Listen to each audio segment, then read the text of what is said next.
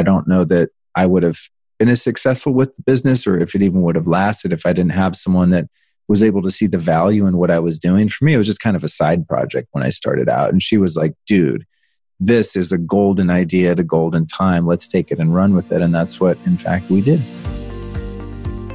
Welcome, everyone, to Do Well and Do Good. You're here because you have the desire to create financial freedom, but you also want to make a powerful, positive impact on the world. This podcast exists to tell the inspiring stories of men and women who have achieved both, people who do well and do good. I'm your host, Dorothy Ilson, and I'm here to help you discover proof that individuals have the ability to make a massive impact.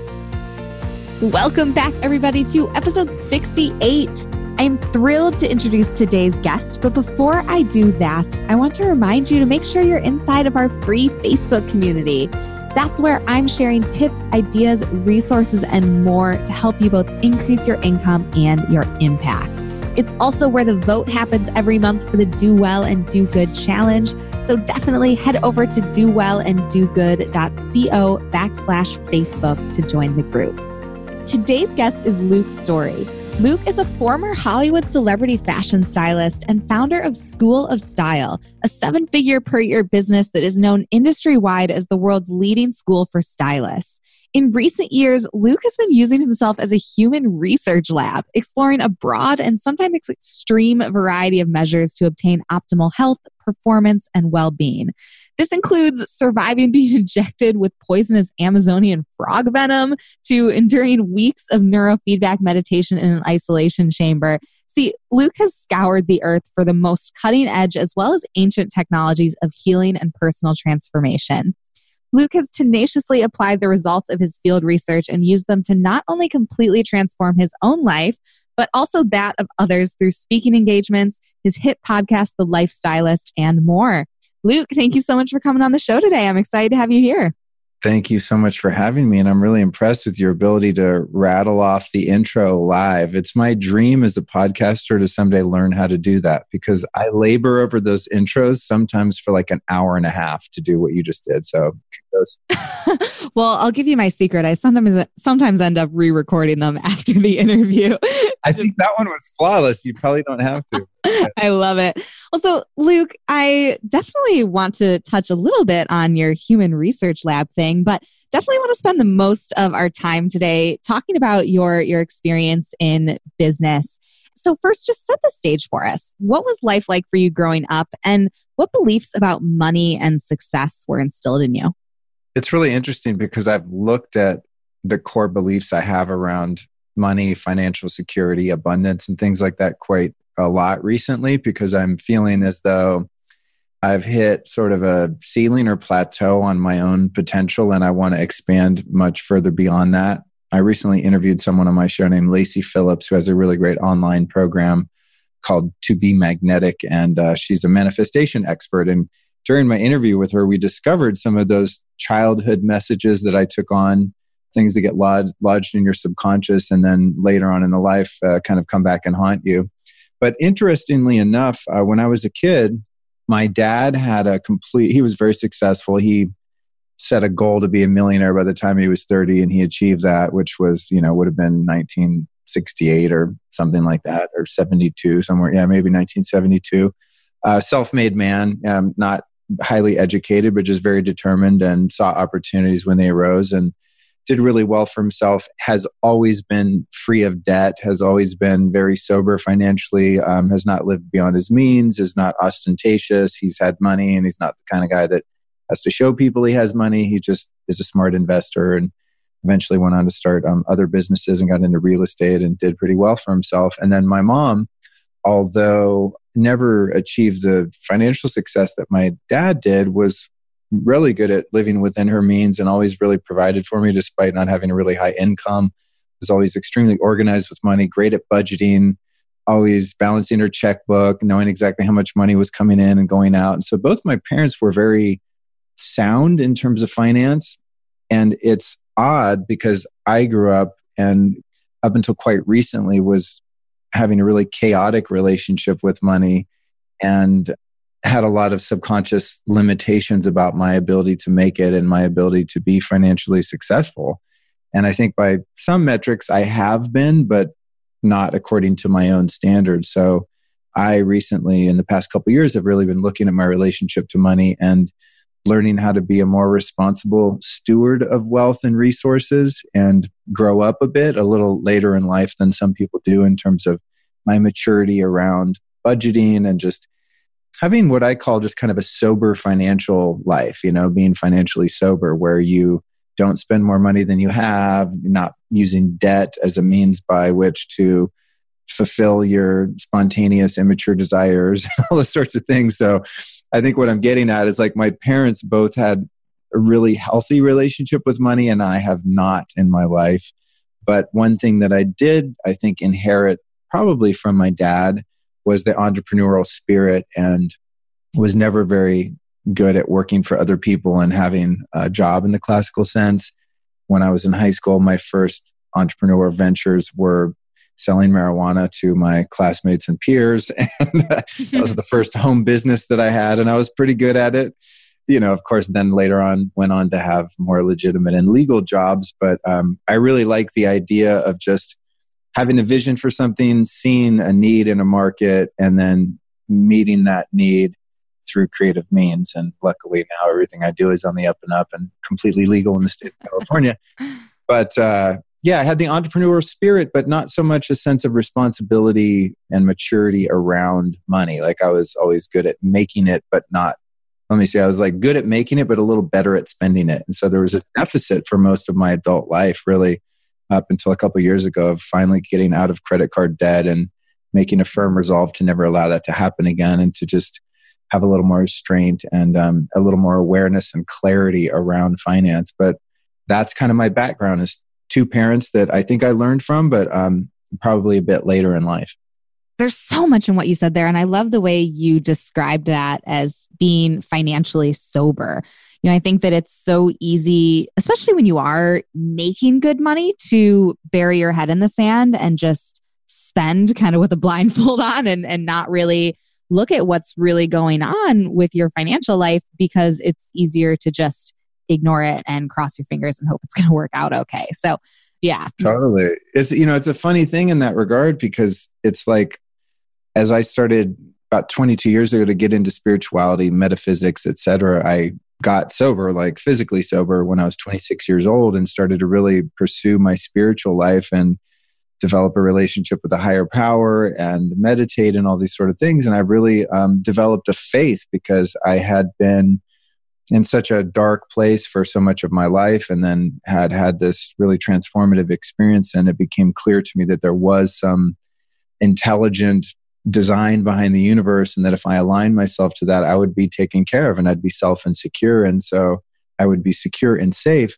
And so I kind of just put all my faith in God, so to speak, and as a result, became very irresponsible with money because, like you said, I just thought, well, I'll just keep making more, and as long as I show up and do the work, it's not like I ever thought, oh, I'm just going to sit on my ass and eat Cheetos and watch soap operas, and like, I don't know where soap operas came in, but I'm thinking of like the laziest thing one could do, or cartoons maybe. Let's say, you know, sit around eating Haagen-Dazs on the couch all day with the curtains closed, watching cartoons or playing video games and thinking God is going to send me money.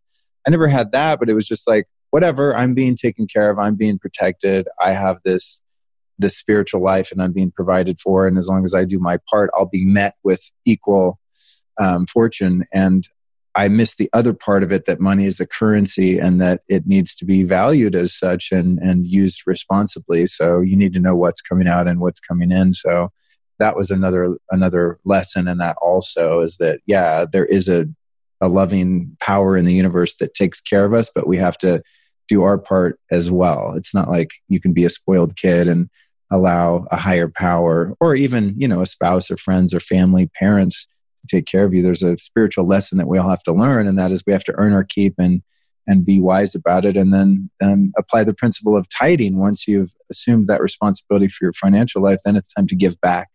And that's a cycle of currency, I think. Yeah. I couldn't agree more. And I think as as humans, I talk about this a lot on the show, you know, we have this fundamental need for contribution. And so it's really important that we, for lack of a better phrase, get our shit together so that we actually can turn around and give back and help. So you touched briefly on, you know, the fact that you did go through a bit of a dark period in your life before finding success in business. Could you touch on that quickly? And then what was it that turned it all around for you and took you on this path to being this celebrity stylist and eventually starting the School of Style? Yes, I sure can. No, it's a long question. It's great. I've told the story a few times and it's always fun to tell because it has a happy ending so far. You know, there's a period of darkness and then there's the Phoenix rising period. And, you know, it is quite an arc of a story. To put it simply, and I'm getting a little better at refining the story in the context of how long someone's show is and what the show is really about. As a kid, like many of us, I experienced a lot of trauma, and my reaction to that trauma was to self-medicate and to find ways to ease the discomfort that I was feeling.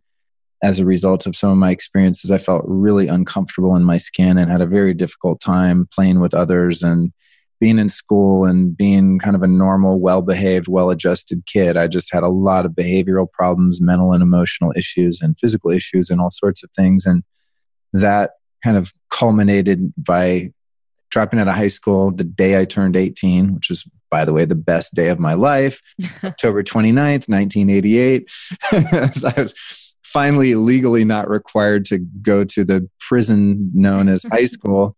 And then shortly after, I moved to Hollywood and started playing in bands and got a fake ID. And I had a great time. I was just doing tons of drugs with reckless abandon. I had very little responsibility. My bills are really low. I think my rent was like $300 a month to live in a living room with these two girls that I'd met. And, you know, I was just hanging out with rock stars and just living the dream and partying. And it was super fun. But aside from the fun, there was an increasing dependency on drugs and the frequency of the drug abuse was getting intensifying over time. And then kind of the party atmosphere that was fun and being 19 and being in Hollywood is like, you're 24, still in Hollywood, haven't gone anywhere. And, you know, the hours I was keeping were the hours of a vampire and things were just getting really dark and depressing. And it was getting more difficult to suppress the early childhood experiences that I had experienced that were painful. And now that pain was being compounded by the self-destructive lifestyle that I was living in.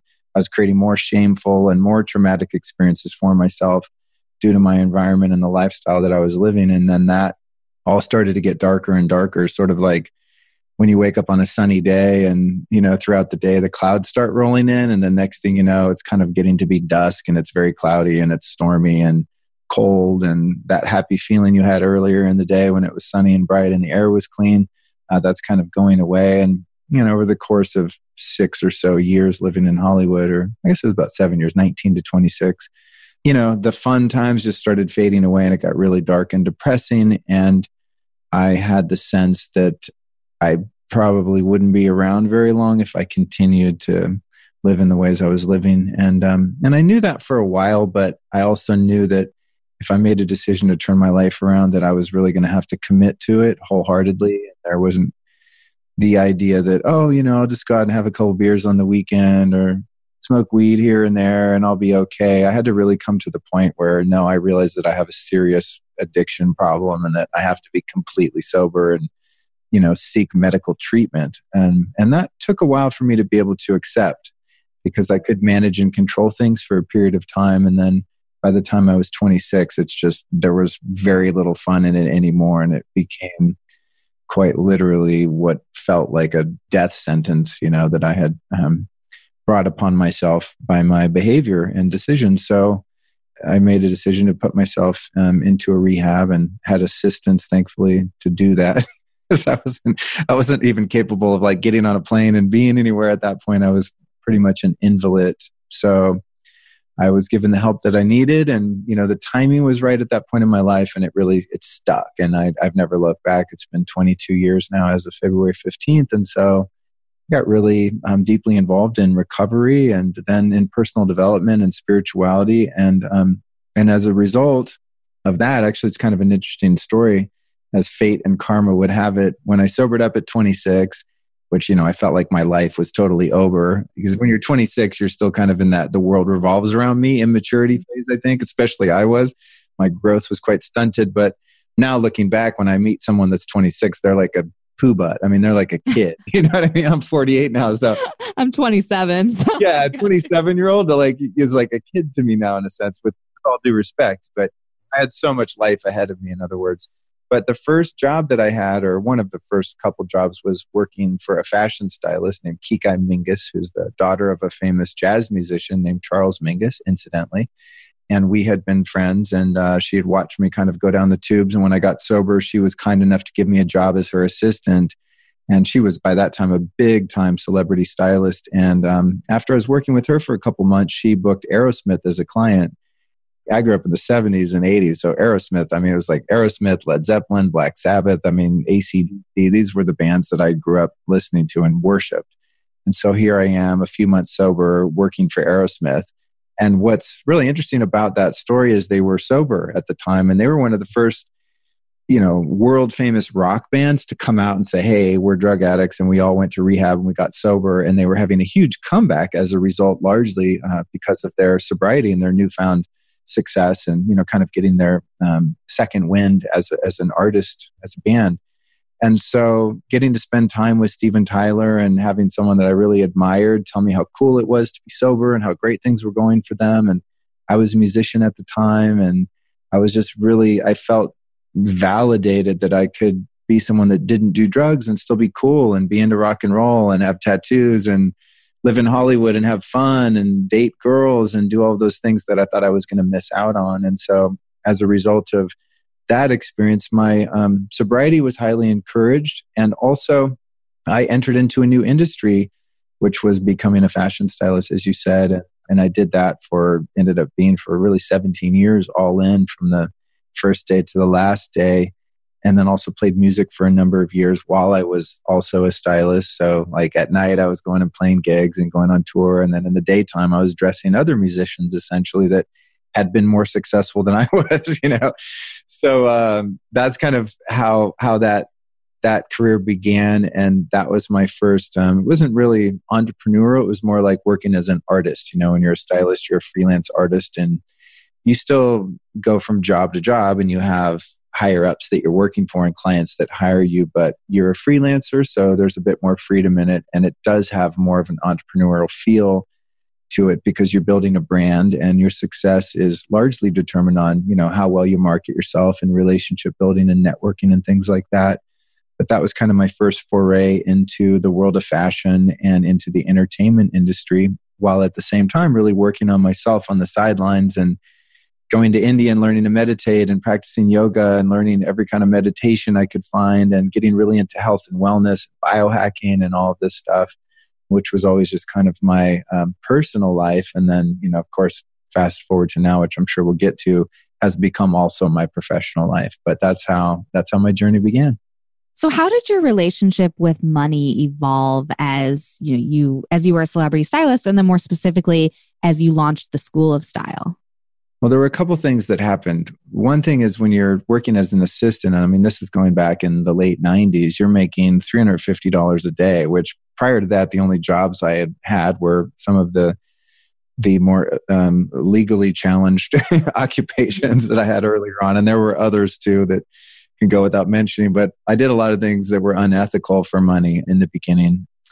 And then, once I was all above board and legal, making $350 a day was a lot of money for a kid that's 27, 28 years old. And so I started to make really good money, but I still didn't have the part that I was talking about before, with the discipline and the respect for the money. So when you work in Hollywood, or even in the fashion industry, entertainment industry, it's a very feast or famine sort of rhythm to it. And so maybe you're making $350 a day, and you work for a month straight with one day off, and you find yourself with a few $1,000s in the bank. And so you think you're rich, or at least I did at that age. And maybe you have $15,000, $20,000 in your checking account, which is like, oh my God, I'm really wealthy is what it seems like.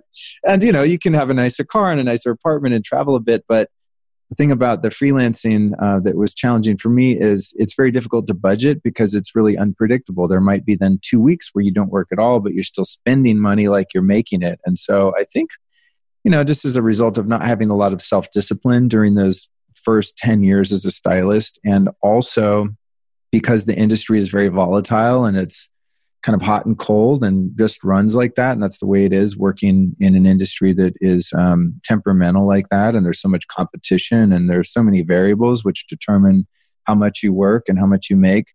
Then there's another side of it that was really challenging. And that is when you work as a freelance stylist, when you get booked on a job, the way that the system is set up is that you purchase all of your wardrobe and wardrobe supplies, et cetera, on your own credit cards. And then you turn in receipts at the end and you get reimbursed.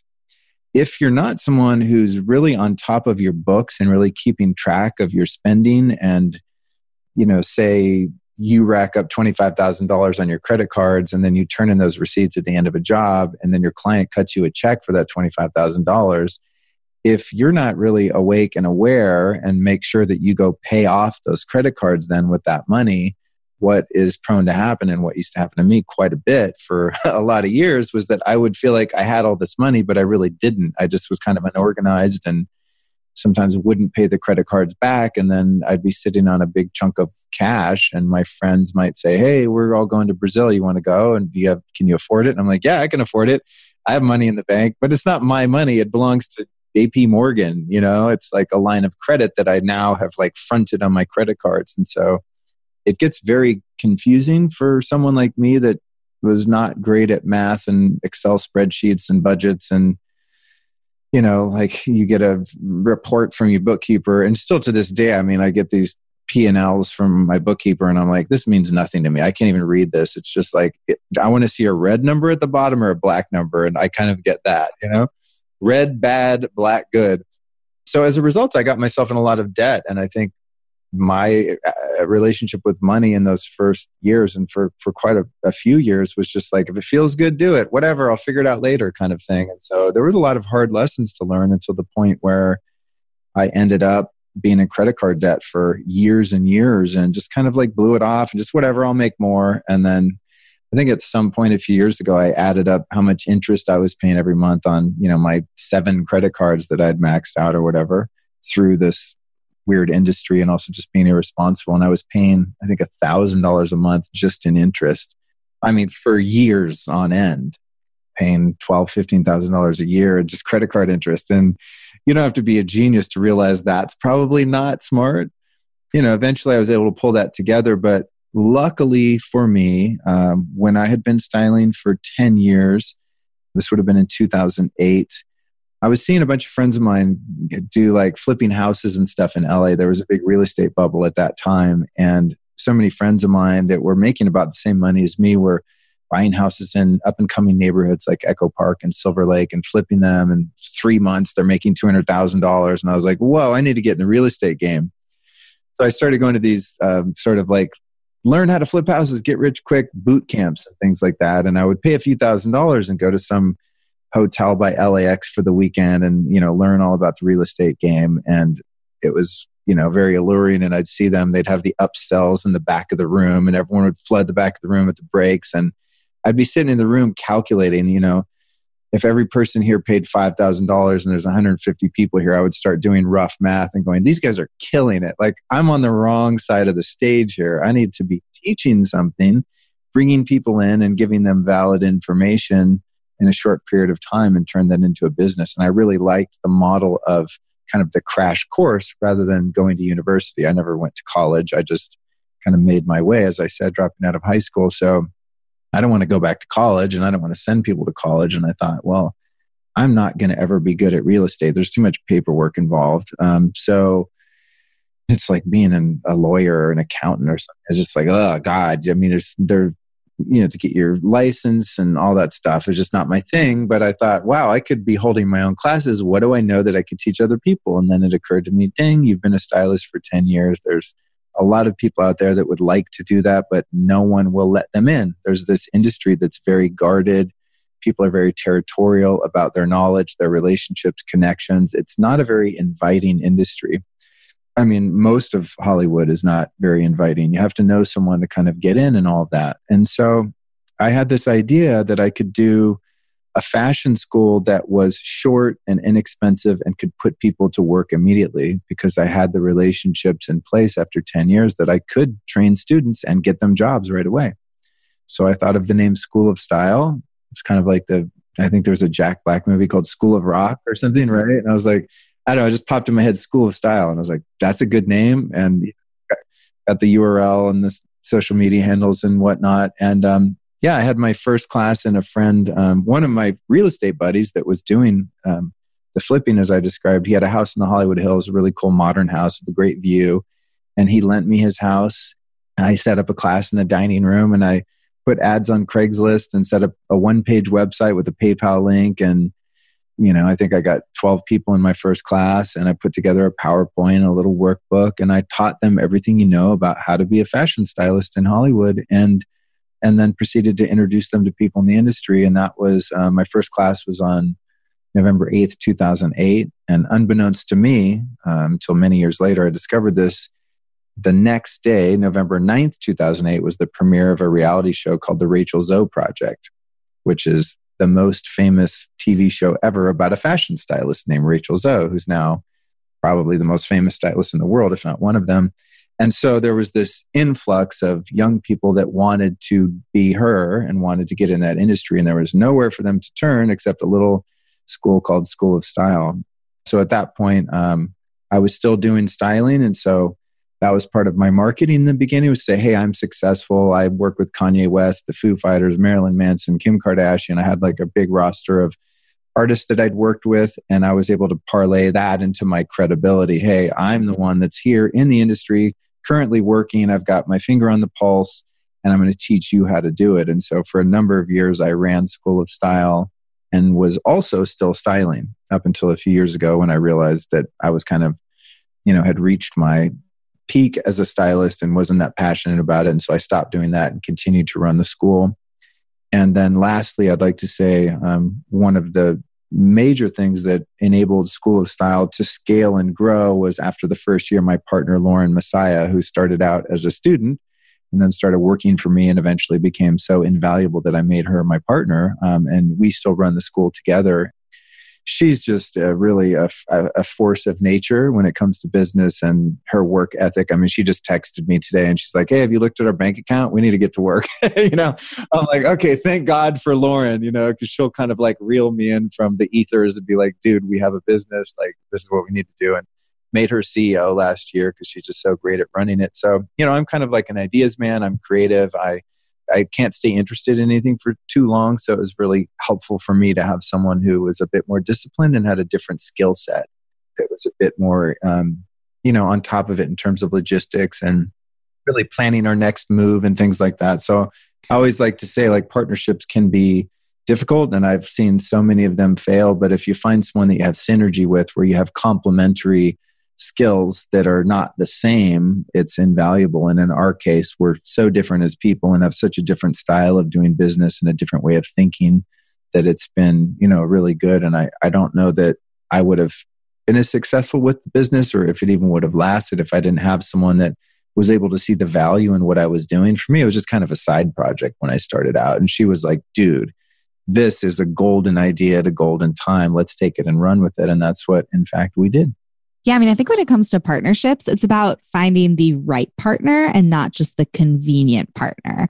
I mean, it's easy to just partner up with your buddy from college or, the person who's sitting next to you at the office. I mean, versus actually deliberately looking at, does this person that I'm potentially going to work with have, like you said, complementary skill sets rather than overlapping skill set. So I couldn't agree with you more. Well, I mean, that's a really good point you're making, because that has been a really difficult lesson to learn also, not just in terms of partnerships, but in human resources, hiring people. I've made the mistake so many times of hiring the person I like, because I want to feel comfortable with someone I'm working with, and I want to vibe with them and have the same sense of humor. And I just want to be able to be myself around them. And it's been a hard lesson to learn, not to hire people that I like, but to hire people that are in the right seat on the bus and that are good at what they do and that are competent You know, it's something my partner Lauren and I talk about a lot, and it's been a lesson that's been, you know, both of us have had to really learn in our own businesses and with School of Style is like, you know, it's not, I mean, of course you want to be compatible and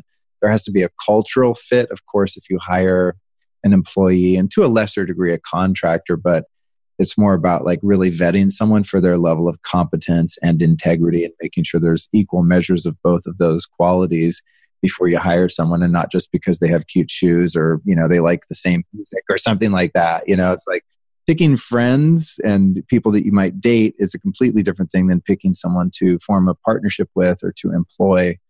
Because once you get entrenched in those partnerships, especially when it becomes legal, it can be detrimental to your venture if you didn't choose wisely. Well, so Luke, I'm curious to ask you, I mean, you've had this long and winding journey in, you know, your relationship with money and the success that you've achieved in your business. And so in these last few years, you know, now that you have achieved this financial sobriety and, you know, you've really taken control of everything, how has that success impacted your ability to give back? Well, I think for me, because there hasn't yet been such an abundance of resources that I can do, or maybe I can and I just don't know I can, but tithing in the classical sense where, you know, I'm giving to charity or something like that, or donating 10% of my resources, and from a more kind of biblical perspective, I guess you could say. And, you know, I believe in that principle of giving back, but I think for me, it's about sharing lessons that I've learned, and more in the context of mentorship, where I have friends or people on social media that might follow what I'm doing and been able to share some of the wisdom that I've created, and also just or wisdom that I've acquired as a result of learning some hard lessons. But it's more in kind of freedom of energy and freedom of time, where I can actually have a little bit of breathing room to be there for people and to be of service more in the world, and not be put in a position of desperation where everything I do has to have a financial back end for me, like coming a guest on your podcast or something like that. I mean, there's other things I could be doing with my time today that might have a more direct impact on my bank account. If I sat down like, let me add another product to my website or get a new sponsor for my podcast or something like that.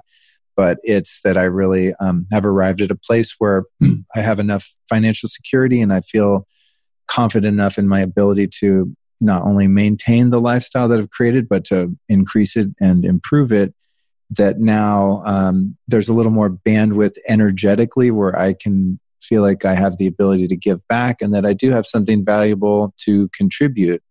Whereas when I was still caught up in so much of the years of desperation and struggle and going broke and not being able to pay my bills and having all this debt and those things that I experienced early on in the journey, having worked my way through a lot of that, I think there's just a sense of security where at 2 p.m. on a Wednesday, sure, like let's have a conversation for an hour, and I'm not freaking out because something didn't go my way. You know, I just had a bunch of beautiful wild seafood delivered from Thrive Market and put it in the freezer before we started this conversation, and I'm fed, I'm eating well, I have a great home that I live in Laurel Canyon, and it's comfortable, and I feel good. I'm not terribly materialistic. I do like a certain degree of comfort, I would say, but it's really more about contribution. And in order for one to get to the point in their life where they really value contribution and have the wherewithal to provide it, you have to have built at least some sustainable lifestyle and revenue for yourself so that you can do that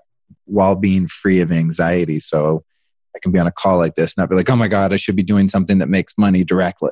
It doesn't matter. Like, it's fine. It's all going to work out. Now, Luke, I do wish that we had more time on this show to get into your experience as, you know, how you describe a human research lab. And so if you could just briefly let my audience know if they do want to learn more about your experiences with biohacking and really optimizing your performance and your well-being, where can people go to learn all about that? Well, you know, I think the Life Stylist podcast, which is my show, is a really good place to, I don't even say a place to start, but it's a treasure trove of information. It's been 2.5 years now. I'm up to, I don't know, 100 and I forget how many episodes, almost to 200. Yeah, I'm creeping up on 200. And so I'd say about half of them are about spirituality and metaphysics, and half of them are about health. But after interviewing, so someone could go and check out the show. You can find it at lukestory.com or just The Life Stylist Podcast on iTunes and where podcasts are broadcast, Spotify, etc. So you could listen to a number of shows there based on a topic that might pique your interest. But I have to say, after interviewing, say, 100 of the world's top health experts and biohackers, and really extrapolating all of that wisdom and knowledge for my own personal life, I think that the most powerful interventions we can have are mostly free. And it's sometimes confusing to people because they're so simple. It's like, it can't be that simple. But really, the root of all human physical disease and suffering is our domestication and the fact that we're so disconnected from the rhythms of nature, water, air, earth, sky, sun, moon, stars. We live in these little boxes that you're sitting in right now, I'm sitting in now. When we get off this call, I'm going to go sit in another box called a car and drive around. I'm going to go walk around another box called, the furniture store that I'm going to this afternoon. I'm going to get back in a box. I'm going to get out of that box, come sit in this box. We are zoo animals. And when you take an animal out of its wild habitat and you put it in a zoo and you feed it zoo food and give it zoo lighting and a zoo building and a zoo environment, it gets sick and it dies. And that's what's happened to the human race. The way out of that is by undomesticating ourselves, which is by getting back into our natural habitat as much as possible, and even turning our unnatural habitat, such as this box I'm living in, as natural as we can. And that's by exposing ourselves to extreme temperatures, doing ice baths, doing saunas, replicating nature, getting out in the sun as much as possible during the day, having full spectrum lighting in your home that has the rainbow of colors in it, then at night having only amber and red lighting. That would be how we were designed through evolution to align ourselves with our circadian rhythm. So it's like being away from cell towers, avoiding EMFs, building some knowledge without being too paranoid about electromagnetic fields and the dangers of your cell phone and Wi-Fi and all of that stuff. And really, then eating food that's not been sprayed with poison is pretty simple. And so to me, it's funny because people think that the way that I live and all this biohacking and stuff is extreme. But what I think is extreme is living inside of a box like a zoo animal. And then when your body falls apart, you go have parts of it cut off or irradiated, or take drugs that have side effects like may cause death or suicidal thoughts. To me, that's extreme. So it's all about getting back to nature. And that requires a little bit of studying as in terms of what is it about our unnatural environment that's so detrimental to our health, and what are the biggest changes we can make in our daily life habits that can bring us back at least into close alignment with nature. Gosh, that's just such a fascinating perspective and way to look at it. And it really is true. So thank you for sharing that. Now, I'd like to move into the impact round. So this is where I'm going to ask you a series of questions, and I'd like for you to just respond briefly with the first answer that pops into your head. You ready? Ooh, I love it. Yeah, I love these. So who has been the most impactful person in your journey to do well and achieve financial success? I have to say my dad. I didn't really grow up with my dad. We was divorced parents. And so dad was the one that I visited, and I lived with my mom. But I think some of the things he instilled in me as a kid have really served me. And it took me a long, long time to adhere to some of those lessons as an adult. But he always said to me, there's no such word as can't.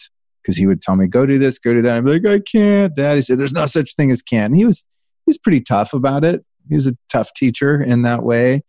But I think I got the entrepreneurial spirit and that thing, like you really have a passion for something and you believe in it and you go at it with everything you've got, that you can achieve whatever you want. I think I got that mostly from him. Luke, who has been the most impactful person in feeding your drive to do good and really make an impact? I would probably say the two founders of Alcoholics Anonymous, Dr. Bob and Bill Wilson. Because when I got involved in recovery work, I was really able to discover in a visceral sense that living a life based on self-centeredness and selfishness is not only futile, but in the end, quite self-destructive if you're someone that's so afflicted as I was. And that the real key to not only your survival, but to your ability to thrive and to have a full heart is completely dependent on how much you serve. And not that those two men were, you know, achieved any sort of perfection in that regard, but the idea that the way to feel fulfilled is by failing others was given to me through that teaching. And Luke, when you're having a bad day or you find yourself in a negative headspace, what do you do to get yourself out of the funk? I think that sometimes I pause and I just regroup and I breathe. Getting connected to breath, that's another one of those sort of natural biohacks that is so simple and it's so free that people often miss it. But getting into the breath is essential. I was just doing an interview, as I said, before we started. And I mean, I was very happy. She was a lovely guest. There was nothing wrong per se. But I was looking at the clock and, you know, I'm kind of managing the conversation and things like that. And I would find myself stopping breathing.